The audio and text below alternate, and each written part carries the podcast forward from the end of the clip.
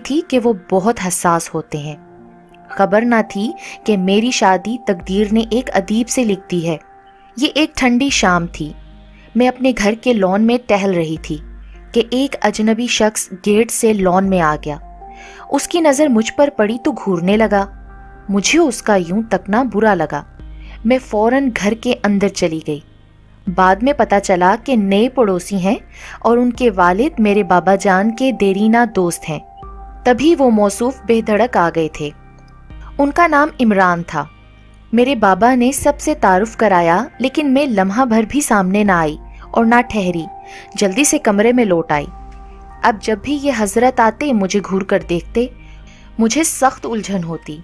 एक रोज चिढ़कर मैंने उनको एक चिट पे लिख भेजा कि, मोहतरम, किसी लड़की को घूरना तहजीब के मुनाफी है। आइंदा ख्याल रहे।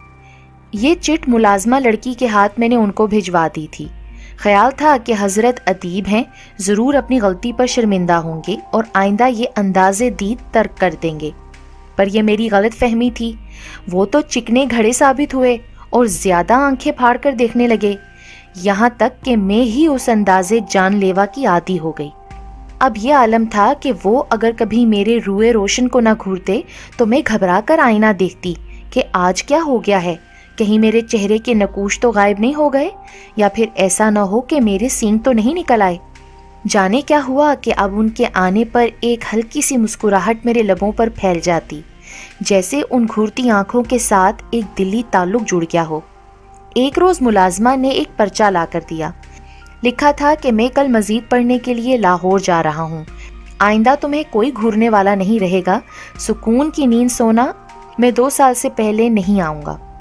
पर्चे पर लिखे अल्फाज क्या थे? बरकी कुमकुमे थे, जो दिल में रोशन हो गए। मगर उस तहरीर ने मुझे बहुत अफसरदा कर दिया। मेरी पलकें भीग गई। बार बार उस तहरीर को पढ़ रही थी और लगता था कि वक्त मुसीबत की भारी घड़ी की मानद थम गया है। आखिरकार वो दो साल बीत गए। वो हसीन और यादगार दिन भी आ गया, जब इमरान के वालदेन अब्बू से मेरा रिश्ता तलब करने आ गए। वो मुकाबले का इम्तिहान पास करके आए थे। भला ऐसे होनहार नौजवान के लिए रिश्तों की क्या कमी थी? मगर उन्होंने मुझे देखा तो इरादा कर लिया था कि इसी को अपनी दुल्हन बनाना है। सही सुना था कि ज़िद के पक्के हैं। खैर, हमारी शादी हो गई। वो मुझसे बेहद मोहब्बत करते थे कि जुदाई की एक घड़ी भी कयामत लगती थी।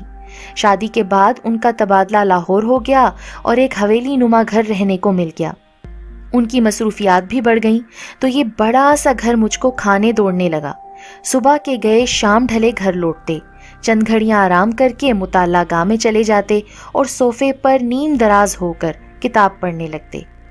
कभी कलम और कागज़ लेकर बैठ जाते, मुझे बहुत ही कम वक्त दे पाते थे।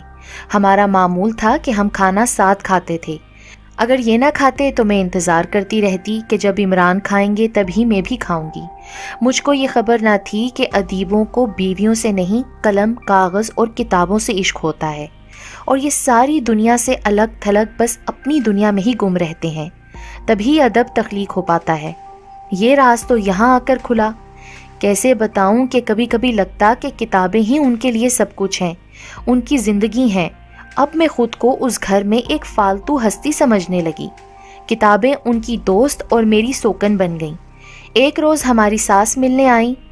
सफ़र की थकान से उनकी तबीयत नासाज हो गई। इमरान देर तक माँ के कदमों में बैठे रहे।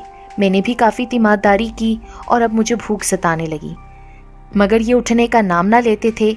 जब वालिदा के कमरे से उठे, मैं जल्दी से खाना लगवाने लगी, मगर ये अपने मुताले के कमरे में घुस गए।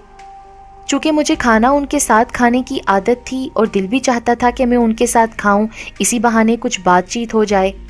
इसीलिए जब मैं उनके पास गई, देखा कि मेज़ कुर्सी के सामने बराजमान है और अपने किसी मजमून की तकमील फरमा रहे हैं। पूछा, क्या कर रहे हैं? खाना ठंडा हो रहा है। क्या कोई अहम काम है? जवाब में एक पुरानी सी किताब उठा ली और सफ़े उलटने लगे। बोले, इसमें से कुछ इकतबास लिखने थे, वही लिख रहा हूँ। मैंने किताब उनके हाथ से झपट ली कि भूख से मेरी बुरी हालत थी। बाद में लिख लेना, अरे नहीं, चंद सतरे लिखनी है। ये बात का काम नहीं है, अभी पूरा करना है। ये सुनकर तो मेरे तन बदन में आग लग गई। किताब मैंने शेल्फ की तरफ़ उछाली, मगर वो शेल्फ में जाने की बजाय टकरा कर फर्श पर गिर गई। उनको मेरी ये हरकत बहुत नागवार गुजरी। बोले, उठाओ और ठीक जगह पर रखो। मुझे भी गुस्सा आ गया। मैंने कहा, नहीं रखती, खुद उठा लो। उन्होंने तब लाचार झुककर किताब उठाई और हैरत से उनका चेहरा उतर गया। गिरने से किताब की जिल्द फट गई थी। किताब फटी है, कोई क्यामत नहीं आई। छोड़िए इसे और चलिए, मुझको भूख लगी है। मैंने खालिस तन बीवियों वाले लहजे में हुक्म दिया, तुम बड़ी जाहिल हो, ऐसा ना समझता था तुमको। वो बिफर गए, क्या किताबों को यूँ फेंकते हैं? हाँ फेंकते हैं, आइंदा भी फेंकूँगी। ये मेरी सोतने बन गई हैं। ये कहकर मेज पर रखी एक और किताब को उठाकर मैंने पटक दिया। ऐसा करना बस कयामत हो गया। उन पर तो जैसे जुनून तारी हो गया था। किताबें, कलमदान, कागज़, मजामीन, हर शय को इस तरह फेंकने लगे कि सारा कमरा मुंतशिर हो गया। मैं हक्का बक्का उनको देख रही थी। वो बेकाबू हो चुके थे। चाहती थी जरा ठहरें तो बिखरी हुई चीज़ों को उठाकर रख दूँ, मगर उनकी आँखों से नफरत और गुस्से के शोले निकलने लगे थे। मुझे लगा कि वो इंसान नहीं है उनमें तो कोई जिन आ गया है और अब मैं उनका सामना नहीं कर सकती। मैं खौफजदा सी कमरे से निकली। जरा देर बाहर रही कि पुरसकून हो जाए तो सामने जाऊँ। आधे घंटे बाद दोबारा गई तो वो नीम दराज मगर बहुत निढाल से लेटे हुए थे। उनके करीब खड़ी रही। फिर डरते डरते कहा, गुस्सा थूक दीजिए ना। चलिए खाना खा लीजिए। खाना खाना खाना? क्या रट लगा रखी है? तुम जाकर खा लो खाना। मुझे भूख नहीं है। शादी के बाद उनकी ये पहली बेरुखी मुझे अंदर से तोड़ गई। हर लम्हा एक हथौड़ा बनकर लग रहा था। वो खामोश लेटे थे और चुपके ये लम्हे मुझ पर वार करते जाते थे। मजीद क्या कहूँ? मेरी हिम्मत जवाब दे गई। निढाल सी एक तरफ़ अपने बिस्तर पर गिर गई। रात भर उनकी तरफ़ देखती रही। उन्होंने एक बार भी मेरी जानिब नहीं देखा। आँखें मूंदे पड़े रहे, हालाँकि जाग रहे थे। मेरी आँखें भर आईं, आँसू मोतियों की तरह ढलकने लगे। इतनी सी बात पर इस कदर गुस्सा मैं तो सोच भी ना सकती थी। जी चाहत चीख कर रहूँ, मगर मेरी आवाज़ जैसे मेरे वजूद में गुम हो गई। बस आँसू बह रहे थे और मैं लहजा लहजा टूटती जा रही थी। बर्फ़ की सिल्क की तरह चिटकती जाती थी। लगता था थोड़ी देर बाकी है और एक छन्नाके से बिखर जाऊँगी। जाने कब सुबह काजिब के वक्त आँख लग गई। थोड़ी देर बाद चौंक कर उठ बैठी। देखा तो वो मेरे कमरे में मौजूद ना थे। सोचा सास को पहले चाय वगैरह दे दूँ, फिर देखती हूँ ये किधर गए हैं। अब खामोश नहीं रहूँगी, क्योंकि खामोशी की वजह से मजीद मुसीबत संगीन हो जाती है। सास को कमरे में नाश्ता कराने के बाद अपने और इमरान के लिए नाश्ता मेज पर लगा दिया। वो नज़र ना आए। शाम तक बुरी तरह निढाल हो गई, जैसे मेरा दिमाग तूफ़ान की जद में हो। साँसें उखड़ गई थीं, सर चकरा रहा था। मैंने कल रात से कुछ भी ना खाया था, सवाए सुबह की चाय की एक प्याली के। शाम को वो घर आ गए। मैं सहमी सहमी सी कमरे में बैठी थी।